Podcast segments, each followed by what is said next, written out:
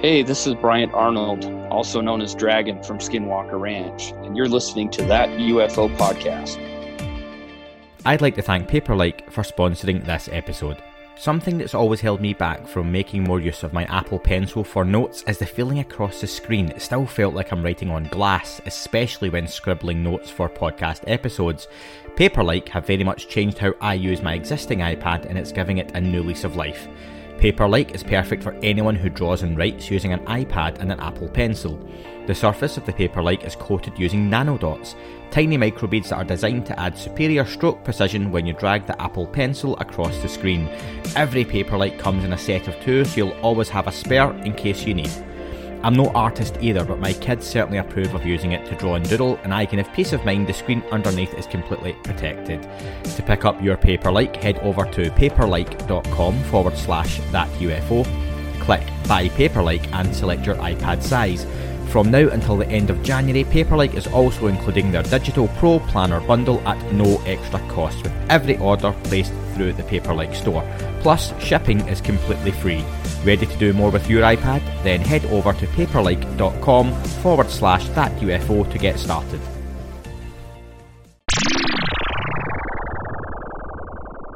Michael, if you don't mind giving us five more minutes of your time, not even that, um, I just want to get your thoughts. So, the quick fire round, I normally ask for a couple of words or a sentence just on a topic or a person. Some of them we've kind of touched on, but just as a very, very quick summary, if you don't mind, and then we'll finish. Let's do it. So, the first one we've talked about him non-stop, but is going to be Steven Greer. Misunderstood. The next one would be uh, To the Stars Academy. Definitely not what it seems. And uh, certainly well intentioned, but misguided. Um, extraterrestrials. Oh, the most misunderstood of all.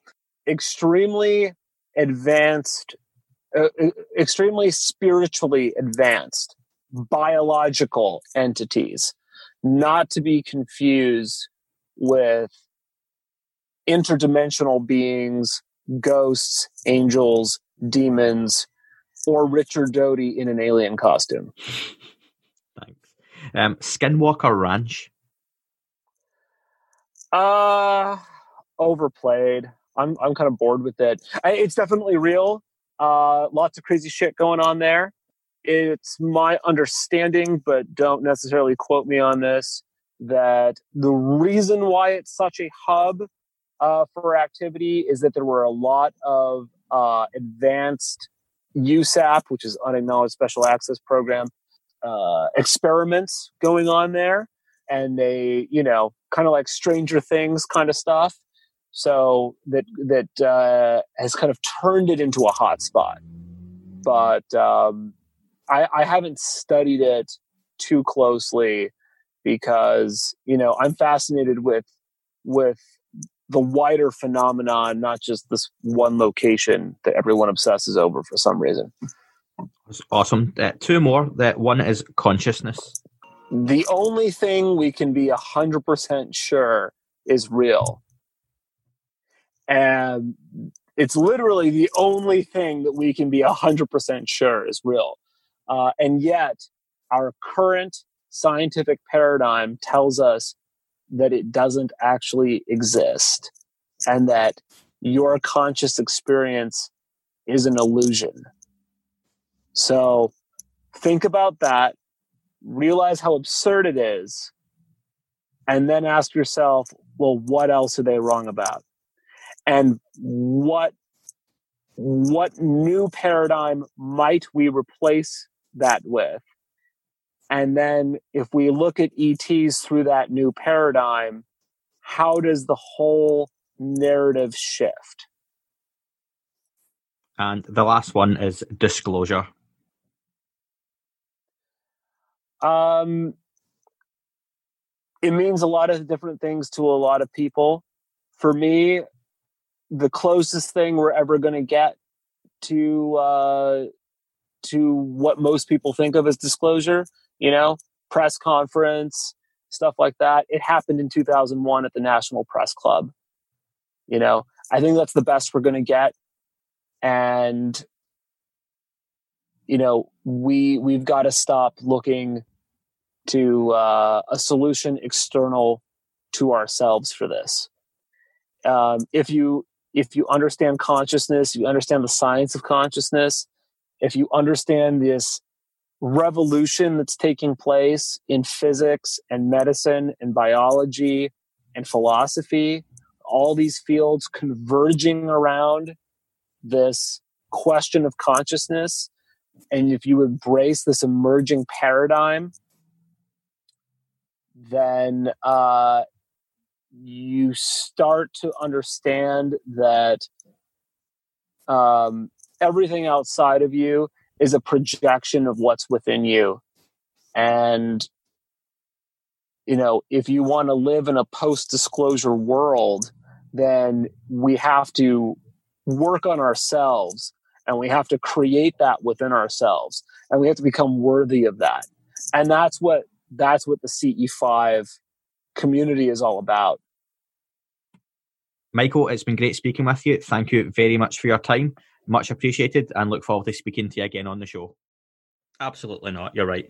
Thank you for the questions, folks. There was a few other ones sent in, but just due to time constraints and also the, the body of the interview, we've answered quite a lot of those as well. Just to finish off on the quick fire round, it's a few words or sentences on various projects and topics, uh, and okay. then we'll kind of finish off. So the first one would be the Montauk project. Uh, BS. I thought you might say that.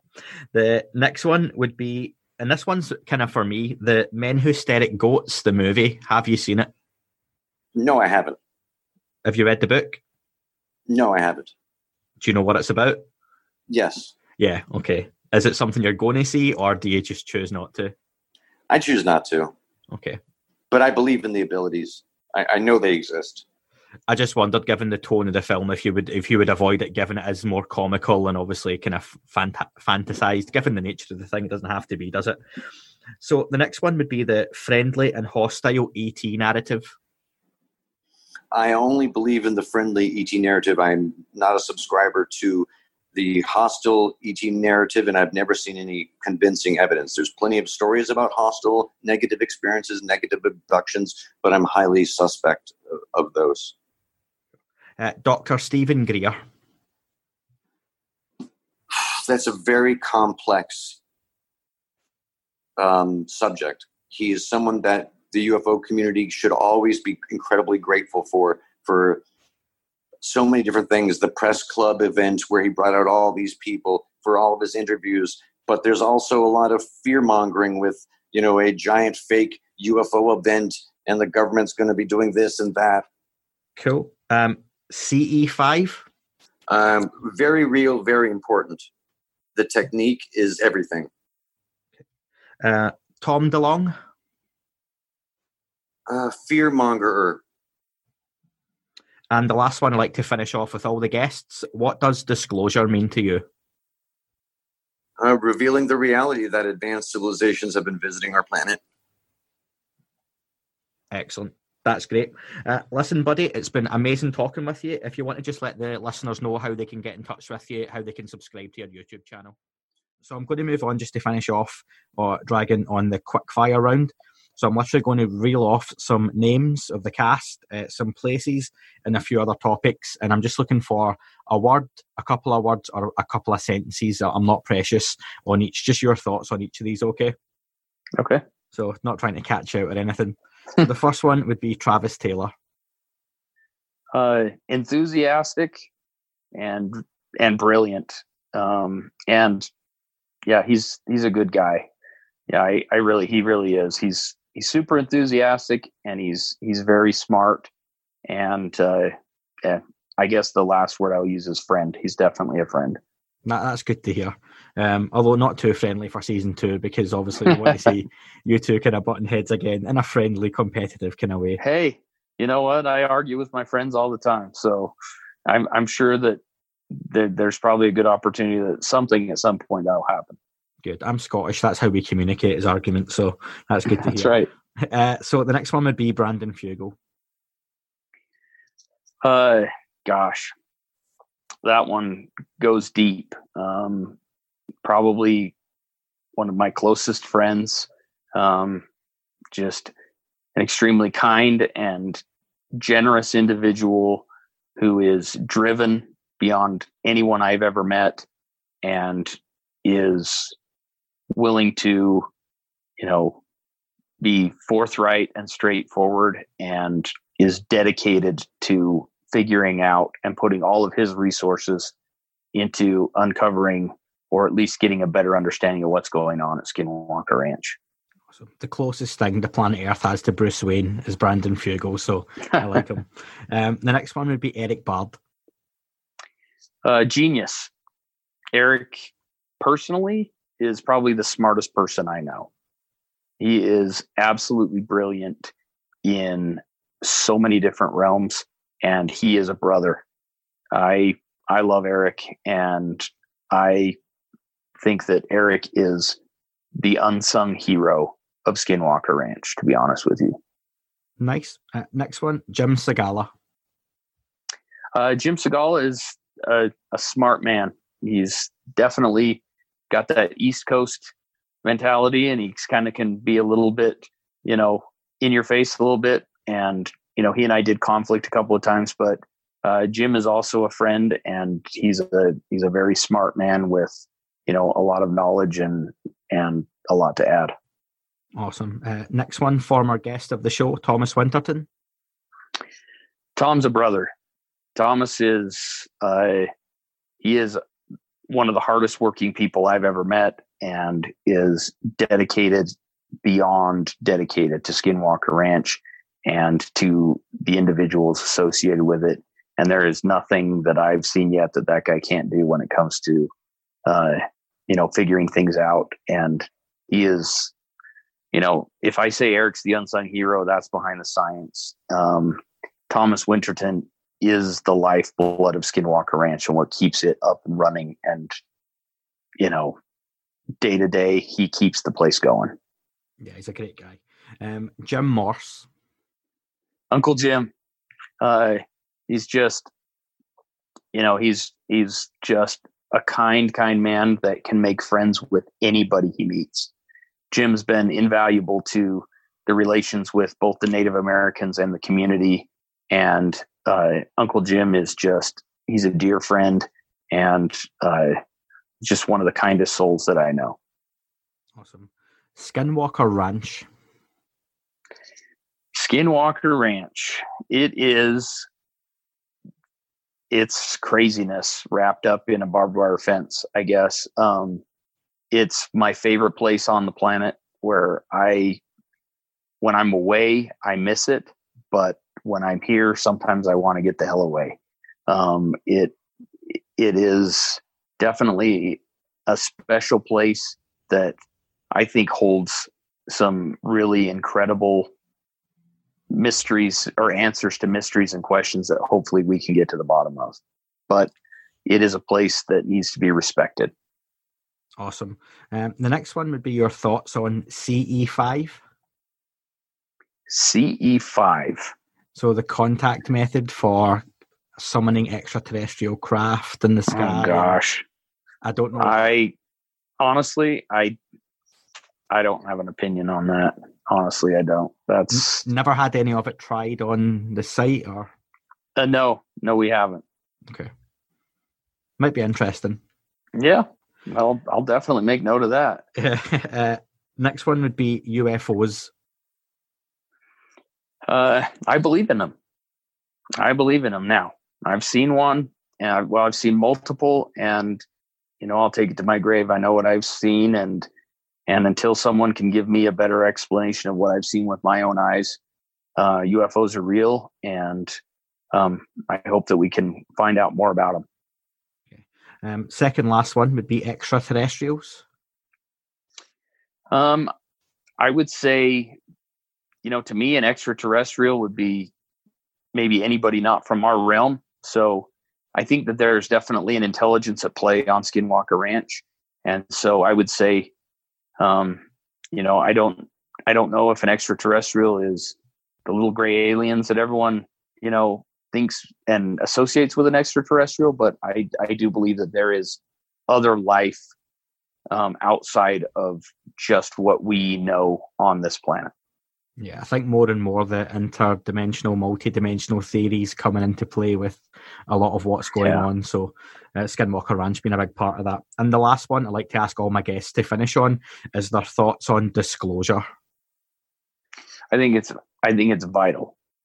I think that you know, I know we take the standpoint that we want to share and we want to disclose, and I wish that there was more of that out there. I think that there are a lot of there are a lot of questions that there are already answers to as long as people would disclose that information. So I think that disclosure is important and you know, as a human race and a better understanding, I think it's something that more needs to happen on every level of life.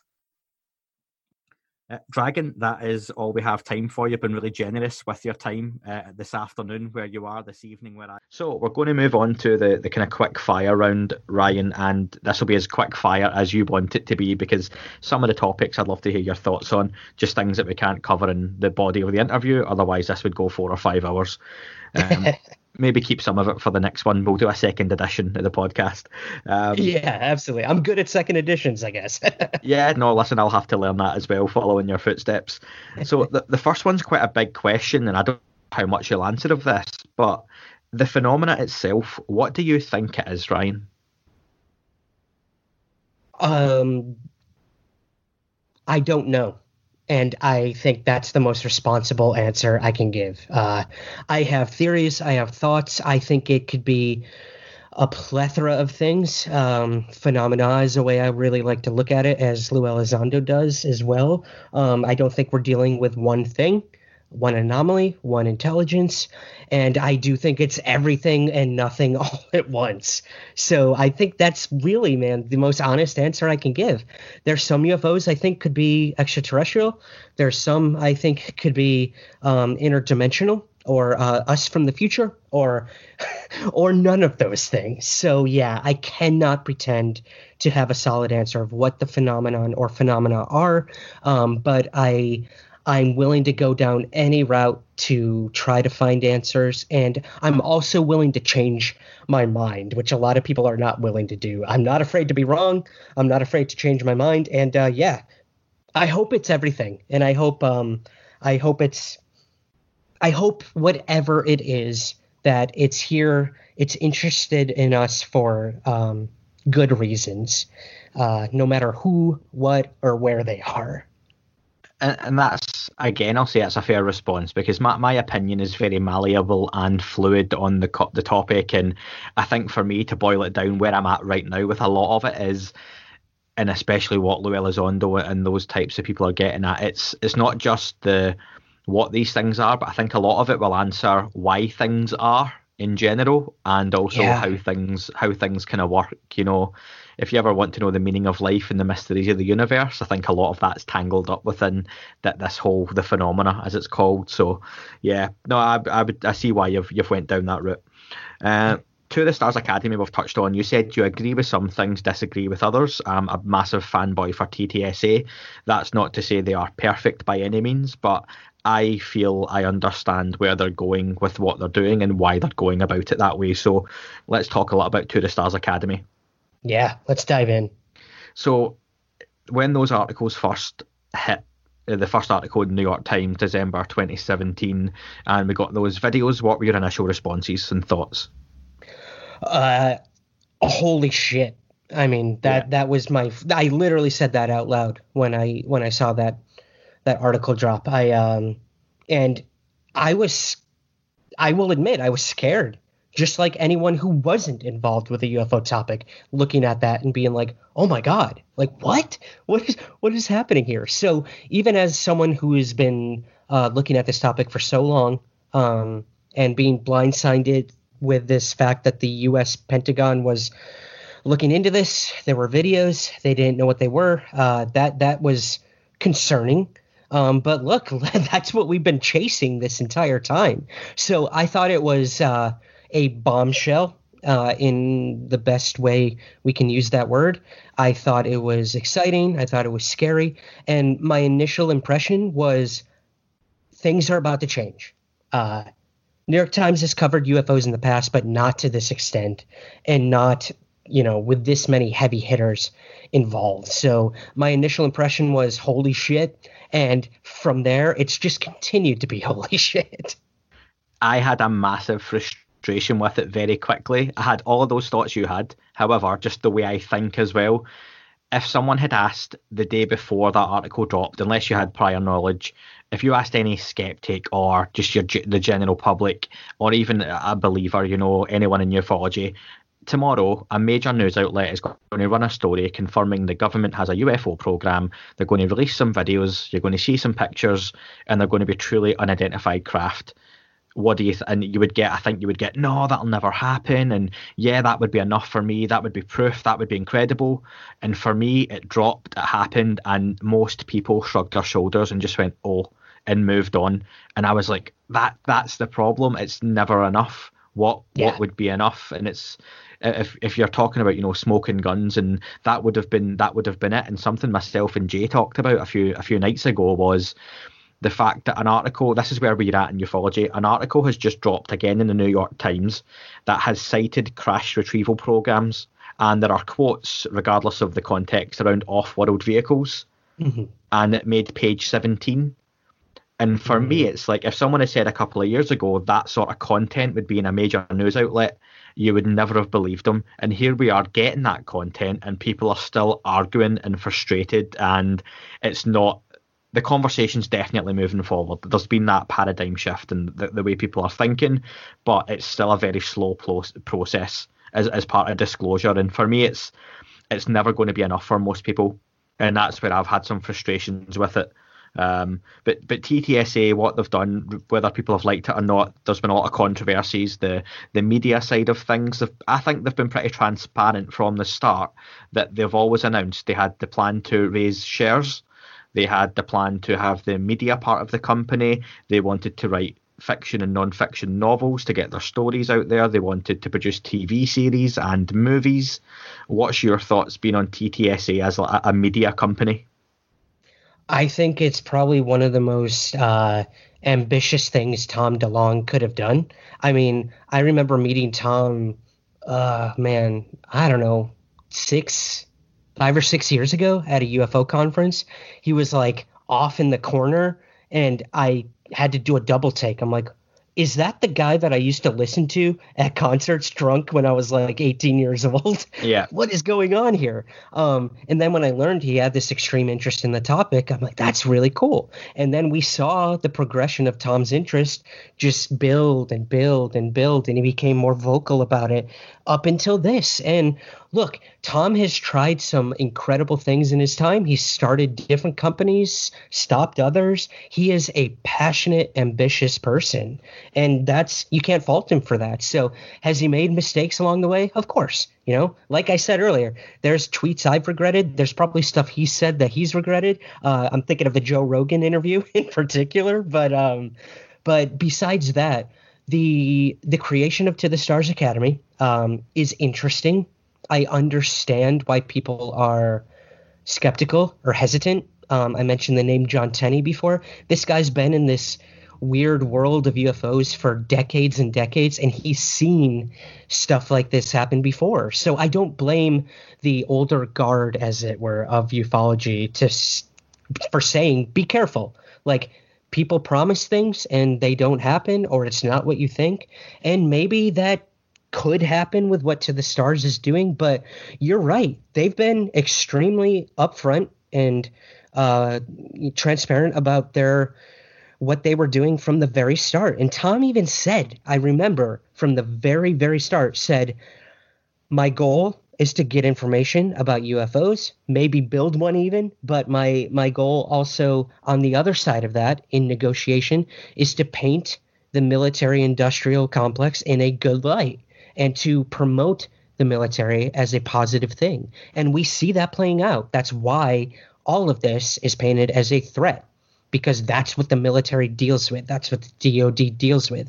That's what Lou Elizondo did for most of his life. Is he fought terrorism? He fought, you know, possible incursions of our nation, and I don't blame him for taking this threat narrative with all of this. So, um, yeah, man, I know that's kind of rambling, but at the end of the day, I highly respect everything they're doing.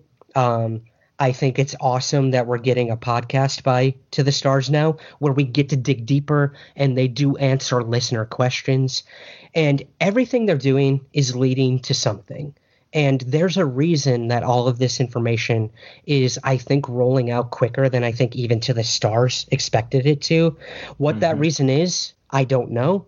Um, I know Jeremy McGowan spoke to both you and I about there. There's a reason for all of this. Trust me. Um, don't know when it's going to come, but it's probably going to come quicker than any of us expected. Maybe he's right, maybe he's wrong, but I highly, highly respect the work that they're doing at To the Stars Academy. I try to remain an objective person in covering it as responsible as a journalist or a freelance writer can do. Um, I do not have any financial stake in the company, but I support them. You know, I rock to the Stars Academy t-shirts. I've got all the books.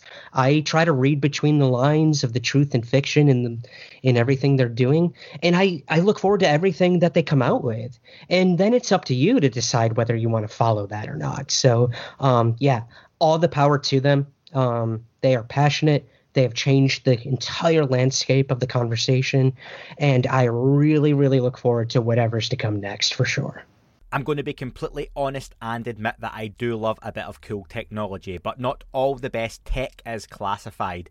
So when BlendJet got in touch about their new BlendJet 2.0, I was very excited to try it out, especially as one of those protein shake people that many folks hate. Just shaking never has the same results as a blender does, let's be fair. BlendJet 2 is portable, so you can blend up a smoothie at work, a protein shake at the gym, or even a margarita on the beach. It's small enough to fit in a cup holder, but powerful enough to blast through tough ingredients like ice and frozen fruit with ease. BlendJet 2 is whisper quiet, so you can make your morning smoothie without waking up the whole house. A big one for me, folks. And it lasts for 15 or more blends and recharges quickly via USB C. Best of all, BlendJet 2 cleans itself. Just blend with water, a drop of soap, and you're good to go. With over 30 colours available, there is something for everyone. Personally, I'm a huge fan of the carbon fibre. What are you waiting for? Go to blendjet.com and grab yours today. And be sure to use the promo code ThatUFO12 to get 12% off your order and free two day shipping. No other portable blender on the market comes close to the quality, power, and innovation of the BlendJet 2. They guarantee you'll love it or your money back. Blend anytime, anywhere with the BlendJet 2 portable blender. Go to blendjet.com and use the code ThatUFO12 to get 12% off, remember, folks, and that free two day shipping. Shop today and get the best deal ever. Yeah, at the end of the day, Tom DeLonge is not in this for money. He had more money than he ever needed. Uh, he's very passionate yeah. about the subject. Some of the things he's talked about on Twitter, you know, the seven part uh, the seven part tweets about Atlantis, and I don't know if you ever saw the what if there was a civilization here? What if this? What if the stories yeah. about Atlantis? And I imagine there's a lot of people he speaks to. Maybe Lou, maybe Chris Mellon. I'll put off read read those tweets and send him a little private message saying, "Tom, come on, we told you about that. Stop." However, we've all been there. Yeah. Yeah, that that's it. But for me, I'm a massive fan of the company. Yep, there, there's that frustration around going a little bit dark, if you want to call it that, with the, the government involvement. However, I think that can be seen as a good thing too. So yeah, we'll, we'll definitely see what happens at the end of it. But let's hope it's going in a good place. Um, someone who has tenuous links with Two of the Stars, if, if only through a company that published his autobiography, would be Bob Lazar. What what are your general thoughts? Because this is it's incredible. Bob Lazar as a story now is over thirty years old. Um, a lot of controversy surrounds some of the discrepancies in his history, but let's be honest, most presidents it seems these days can't prove you know where they're born, what their race is, or where they went to school. So why not Bob Lazar? Um, again, is it nitpicking? Is there something to his story? What What are your thoughts on how the Bob Lazar story has evolved? I I met Bob. I think the same year I met Tom DeLonge, actually, or saw Tom DeLonge. I guess I had a, a Bigfoot sighting of Tom DeLonge. um, I think it was him. Uh, I have always stood firm on my stance on Bob Lazar. I believe Bob Lazar did what he said he did. I believe he worked on something very exotic, something he could not understand, something his uh, colleagues could not understand. And I do believe that he was told the things he was told, uh, and that he saw what he saw. Um, other than that, is it true? Was it a extraterrestrial craft? Were there nine saucers? Um, was he shown images of alien bodies? Um, I don't know. I can't pretend to know. Um, or was that information given to him as part of some sort of disinformation campaign? That's very possible. So when it really comes down to it, man, um, it is one of the most sordid, controversial stories within ufology. Um, it's interesting. It's extraordinary, but like Mellon always says, extraordinary claims uh, need extraordinary evidence or proof. And if Bob Lazar is going to come forward with these things, he has to be willing to take the uh, the hits and the scrutiny. And uh, he has, and I think he's done a good job at at battling a lot of that. So at the end of the day, I think he's a very um, genuine person in how he's related his story. And look, man, after meeting him face to face, it doesn't change uh, if he's telling the truth or not. But I I tend to think I'm a good judge of character. And this guy does not want fame. He does not want acknowledgement. He wanted to get the story out there and be done with it. Um, but people have pulled him out of the woodwork to tell it again. And maybe that's good. Maybe that's bad. I don't know. But uh, end of the day, we still have the story. Um, we have the the book that came out in his own words, supposedly. If he did write the autobiography, I don't know.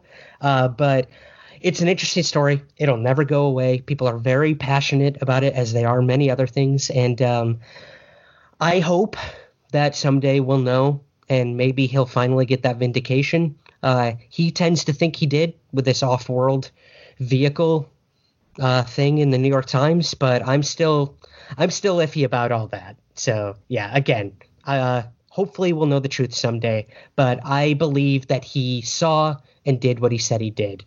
What that was, I have absolutely no idea. yeah, you've covered that pretty well. I would just say, and that, this doesn't come from a place of knowledge, just a gut feeling. I don't think his story is finished yet, and I think there's still more to come. And whether that is no. a total debunking of the story and proving it's false, or the opposite, where he gets that proper vindication of, do you know what? Or maybe not for him because he feels he's got it, but for those of us who maybe follow the story and want to know and want it to be true, that we find out, yep, here we go. This guy was telling the truth from the start. So I think that's still to come. What about your thoughts? Your thoughts on um, the mysterious Skinwalker Ranch? Um, I think it's interesting. Uh, I watched the television show. I've spoken to individuals who've been on the ranch, uh, whether as a journalist or as a investigator, and uh, everyone says the same thing. Man, it's a weird, strange place. It has an aura to it. Uh, it everything you could think of has happened there. It's a living laboratory of strange, weird stuff, and um, you just look at the history of the area itself, and that's fascinating also. So, you know, um, I am completely open to the possibility that this is a condensed area of high strangeness, that maybe there's every possible mystery going on there we can think of. Um, I look forward to the scientific exploration being done by the television show. Again, TV affords resources you cannot get anywhere else, and I can speak from experience. When working in the the realm of television, I was given resources to investigate cases that I never would have gotten on my own or been able to to really dive into. Um, the Roswell incident in specific, I was able to get metals tested at an aerospace laboratory. I mean, could you imagine if I tried to do that myself or like crowd fund for something like that? It's just not going to happen. Yeah. Those things are expensive. So, look, um, whether you love or hate the television show, um, they have the resources to do things that we have not been able to do before at that ranch. We have a very transparent and open owner right now who's willing to share that information, whereas the previous owner, everything he did had to be given over to the government because they were funding it. So, look, I think it's awesome. I think um, I think it's exciting. I think it's another part of the puzzle to fit together. And um, yeah, man, let's hope to the stars and the guys over at Skinwalker can get together. Could you can you imagine what they could do if they put the resources together? Uh, that would be like a good Christmas special. Christmas is always good for crossovers, like Simpsons Family Guy, all that kind of stuff. And yep. you could have like a history channel, you know, get those guys involved with each other. Brandon Fugal talking to Lou Elizondo or Tom DeLonge would be would be pretty cool. Um, but yeah, I'd be all for that. Uh, the New York Times articles now they've we've had the big splash in December 2017. We have had a couple of follow up articles, and I think some people forget that it's not just been two articles. There's been quite a lot of little pieces, and Leslie Kean and Ralph Blumenthal were quite keen to say that that this is something that they've continued to report on, albeit it's not always been the big headline stories. What's your thoughts been on the impact they've had, and do you feel there's more to come from the New York Times? Absolutely, there is more to come. I mean, if you look at the last two articles, uh, a lot of people were, you know, a little deflated on the information brought forward. A lot of it was already out there in the public. And um, like you mentioned earlier, like a page 17, that's that's easy to miss. Let's be completely honest. It's not on the cover. Um, so a lot of people may not have even read it. But now you have this this uh, this buzzword, I guess, buzzwords of off-world vehicles, and that's what's out there now. And that was interesting that it came like what some 15 paragraphs into the the initial article, um, not the 2017 one, but the current one. Um, like, really, you're gonna bury the lead that far into the article? But again, that all comes down to the editors um, and the people at the New York Times. I'm sure there was more to this article that Leslie and Ralph worked on that did not make it in, and none of us can pretend to have an answer to why that is or or uh, or how. But I thought the the first article was interesting. Um, I am still really on the fence with the quotes by Reed and Eric Davis and all of that controversy behind the off-world vehicle comments um, because it seems like it's just messy, man. It's messy, and the fact that the New York Times didn't put an exact quote or source to where that information came from, uh, I don't understand why someone who carefully vets and fact checks as much as the New York Times does, why they would do that I don't blame Ralph or Leslie for that. They stick firmly to the article they wrote, and um, that's what we have. But I know Ralph has said there's more to come. And if this is how it's going to come, like maybe one paragraph at a time, um, mixed in with all this other sort of surface level stuff or um, already substantiated things, that's fine.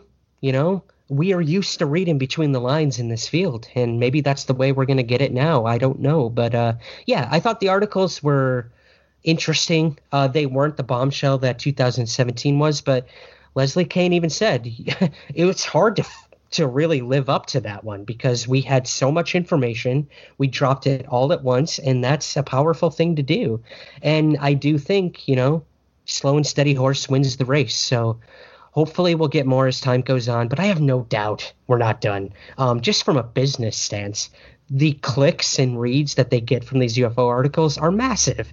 So they're of course they're going to keep doing it just from a business stance. And now it's up to Ralph and Leslie and whoever else is writing about it for that venue to do it as best they can in a responsible light in a fact by fact basis and maybe we will get more information on these off-world vehicles. I don't know.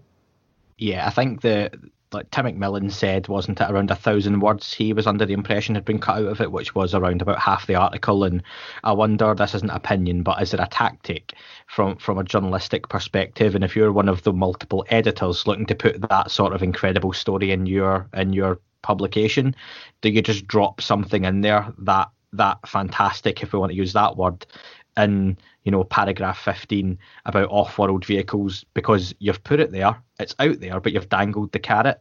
And it's just it's it's buried but it's it's buried in plain sight.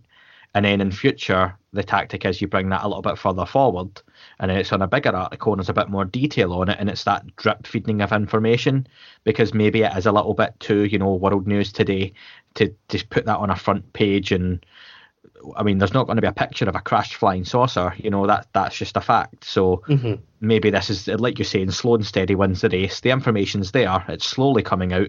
As frustrating as that might be, but the the big thing for me is this has to go more international as well. There's there's a yeah. world outside of the United States, and they've got their part to play in this too. Uh, the UK, obviously, I, have talked about this recently more and more. It's frustrating for me because the story gets no coverage here. It's uh, on our news site, you'll get Sky News or BBC News, the biggest companies, and there might be a number nine trending on the website is you know US DoD confirms UFO video is real and that's it. It's nothing more than a reference at the side of the scroll on the page. There's mm-hmm. no con on it. They're not particularly interested. You know, Jeremy Corbell done a radio interview on one of the BBC radio shows the other day, but there's multiple BBC radio channels, and again, it's it's a media that it's not getting the the nation's eye, and it's just something that, particularly in the UK and Britain in general, the appetite isn't there for it. We would need something a bit bigger and more sensational to be in the news, you know, for for the story to really take off. But for me, the international community has to get more involved, and it would be interesting to see as we saw a little bit of unidentified episode four, where Luis Elizondo's, you know, going through South America and talking to these delegates yeah. and government officials. But uh, we we know South America has that history, and I think that connection still with this type of phenomena. They report it on their news. You see clips and UFO sightings being reported as this was seen today above, you know, some, you know, Mexican city or I'm not saying every night, but it happens. You would never get that in the UK. It would never yeah. happen here. It would be a, a laughing you know, joke regional news story, and that would be it. So that that's where I think there's a lot of work still to be done. But yeah, hopefully, hopefully there's there's more still to come in the near future as well. Uh, two more topics I want to get your your uh, thoughts on, and you touched on it earlier. You've got the Senate Intelligence Committee. As in the last three months, I've learned more about US politics than I ever could have at school. Um, the the big headline from the recent, you know, acts where the UAP task force being mentioned as a thing. And again, that's another 2020 crazyism that we are talking about UAP task forces being created. Mm-hmm. But Space Force sounded crazy enough, but we've now got a UAP task force. What are your thoughts on the UAP task force and what it's going to be?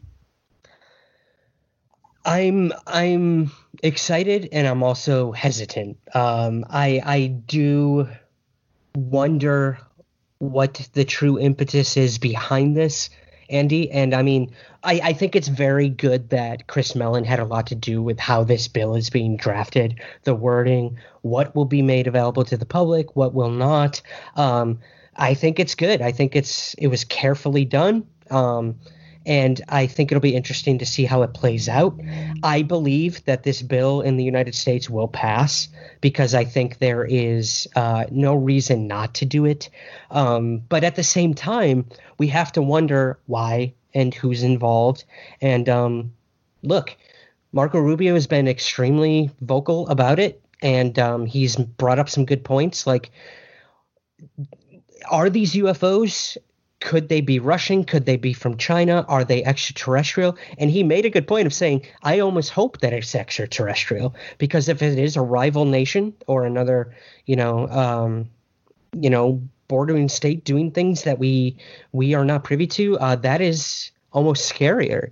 And I tend to agree with them with that. So um, I think it's interesting. UFO task force, uh, that's a very loaded term.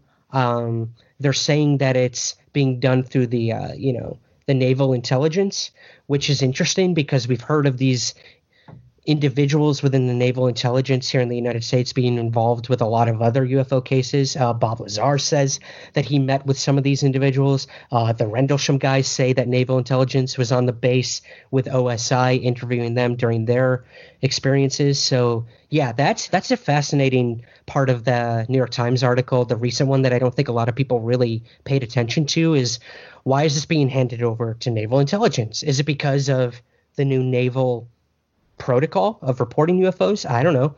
Um, it's interesting. So yeah, um, I'm hesitant because of the classified nature of this bill and um, what we will be privy to. We might not get anything, or we might get some really cool new videos or um, testimony.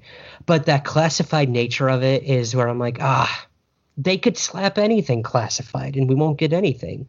Um, so I think there are political moves being done by those involved. Um, I think there's uh, altruistic moves being done by other people involved with it. And uh, I look forward to seeing where it goes. It's interesting and um, never thought I'd see the day where we'd hear the term UFO task force. Uh, but we're living it, man. And uh, we got to ride that wave. And uh, hopefully it won't be a Project Blue Book part two where it's all just to downplay it and uh, you know find a prosaic explanation whether there is one or not. And uh, if anything it keeps the conversation going. It does. And the last one i like to ask all my guests ryan what are your thoughts on disclosure? We're living it. And uh, i don't you know I, I i think that's it. I think that the New York Times article was a huge disclosure, the 2017. I think uh, disclosure happened for Kevin Day when he tracked those UFOs. I think it happened for Fravor when he saw it. Um, I think the individual level of this, Andy, is where it's at and how disclosure happens, person by person, experience by experience. I do not believe we're ever going to get that White House press conference here in the United States or in Parliament elsewhere or in Mexico, China, Japan, whatever it may be. I don't think all the world governments are going to come together and say, aliens are real. They've been here. Um, you know, they've crashed here. They've landed here. Uh, yeah. We knew about it. Sorry about that. Um, I don't think that's ever going to happen. We're getting an interesting rollout by the New York Times and by diligent researchers putting in so much effort to get information out there. And maybe we can force the hand of world governments or uh, the governments of our respective nations to tell us what they know. But I don't think it's going to happen, man. I, I think their their hand would have to be forced by the phenomenon itself, and I think that's what's happening, witness by witness, experiencer by experiencer, and maybe gradually we will get to a point where we can all accept that something is going on, and it could change humanity forever, whether that's good or bad. Awesome. Quick fire. You can say as little or as much as you like on each each one, but it's just some of the topics that we've not necessarily managed to get to within the body of the interview. So the first one would be your thoughts on To the Stars Academy. Yeah, well, they certainly uh, done a lot to get our interest in the topic going. Without them, we wouldn't have Congress taking it seriously right now. They brought it to the news. I certainly don't agree of looking at things in terms of a threat that necessarily don't understand, but uh, maybe that's not the way they really see it. Maybe it's just to you know get interest from the government to take this issue seriously. So they're certainly an important player on the stage, and they've done a lot to move the the field forward. No, that's great. Uh, Ingo Swann would be the next one. Well, I was lucky enough to meet Ingo at conferences and even to visit him about a week before he passed on. Uh, certainly, you know, a really amazing person that opened our eyes to these topics. He was the ultimate stubborn person. Going back to that Einstein quote, he would not give in and he would not quit until Russell Targ and Hal Puthoff let him try out his coordinate system and his other ways of doing viewing. So without Ingo, uh, we wouldn't be as far along as we are now with a lot of uh, RV and, and some of these other topics. Yeah, it was certainly someone who, when you think about thinking outside the box, he was outside the box and thinking outside of that box as well. So, uh, definitely someone who was a huge part of that this whole subject. Um, yeah. For you, would you go with UFO or UAP? You know, it's fine to change the names of things because if you call it UAP, it doesn't have the baggage maybe that UFOs do, but we don't want to leave UFOs behind either. I mean, we've had a hundred years of this weird and freaky phenomena we called UFOs. So if you want to call them UAPs, because that's again calling it like remote viewing, if it's more acceptable to the mainstream media and the government to refer to it that way, then that's obviously okay because they feel like, oh, it's you know politically correct to talk about this topic now so maybe that's what we need to bring it more into the mainstream. The next one is someone who has a, a massive say in both to the stars academy uh, to the stars academy and uh, resonance viewing. It would be hal puthoff Yeah, I mean, Hal, the fascinating thing about Hal, we knew him as someone involved in remote viewing research. He was a laser physicist like Russell Targ. He got interested in the subject. He got Ingo to come out to California.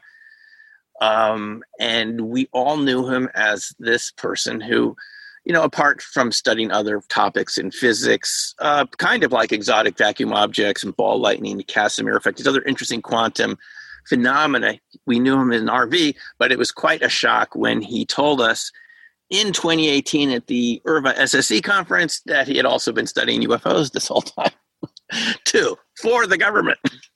So there's still probably a lot about Hal that we don't know, but he's certainly been a very important player to bring this out to the public and to kind of be this go between, I guess, between the government and the rest of us to tell us what they've really been looking at. The next one would be Antarctica as a place of interest.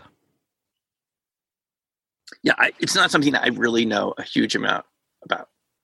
Um, perhaps we'll uncover what's ever going on there. I just hear the same thing that the rest of you hear, so I don't really have any special information about Antarctica apart from these ideas that you know we've been exposed to that perhaps there's more going on there than we know about certainly. And the last one I like to finish off with all my guests is disclosure. What are your thoughts? What is disclosure?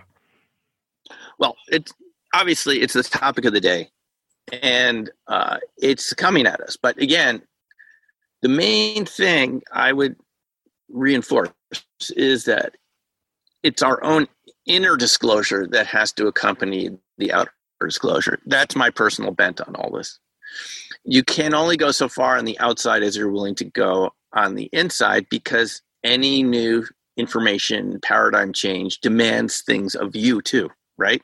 It's not a free ride. It demands that you change and you step up to play a bigger role. So uh, you need to think about in terms of your own development to match the disclosure on the outside. I think the pace of disclosure will go as fast as we're comfortable with it. And those of us that are involved in this research uh, need to be constantly, you know, stepping up our game. And personally, on a creative level, like your listener asked before, to be fully there, to be fully present, and to withhold judgment, but to be looking at new information, to see this in the biggest possible way rather than fitting it in to a pre-existing box. So great answer as well. Um, listen, Sim, thank you very much. That is all for this week's show. Thank you very much for listening. Please remember to leave the podcast a review on your chosen platform. You can like, retweet, and subscribe. That would all be very much appreciated. The shows are being uploaded onto YouTube as we speak more and more. You can sign up at patreon.com forward slash that UFO podcast to access shows ad free as well. Please get in touch on Twitter, Facebook, Instagram, that UFO podcast. Of course, on Twitter, it's at UFO UAPAM. And again, folks, as always, keep looking up. You never know what you might see.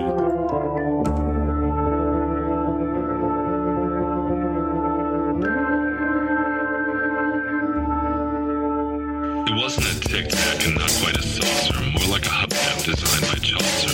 baroque and quite steampunk, like Alice was playing bass for the Parliament of Folk. The little fucker hovered right outside of my window, and when I shoved out the screen, he made it an issue. I don't think he expected me to see his ass, but I'd had some champagne and smoked a little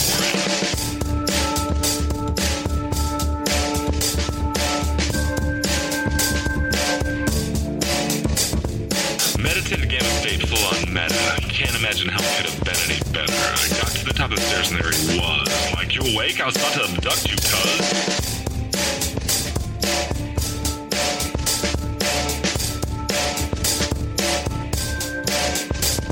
I jumped back and nearly kissed myself, and I climbed out the window after the elf, and I woke up in my bed, and there was something on my head, and everything was weird, and everything was red. Out my boys. They thought this was noise. They thought it was a dream. They thought it was my toys. They thought it was my problems, and they think I should seek therapy, and I don't know what it is because it doesn't really scare me.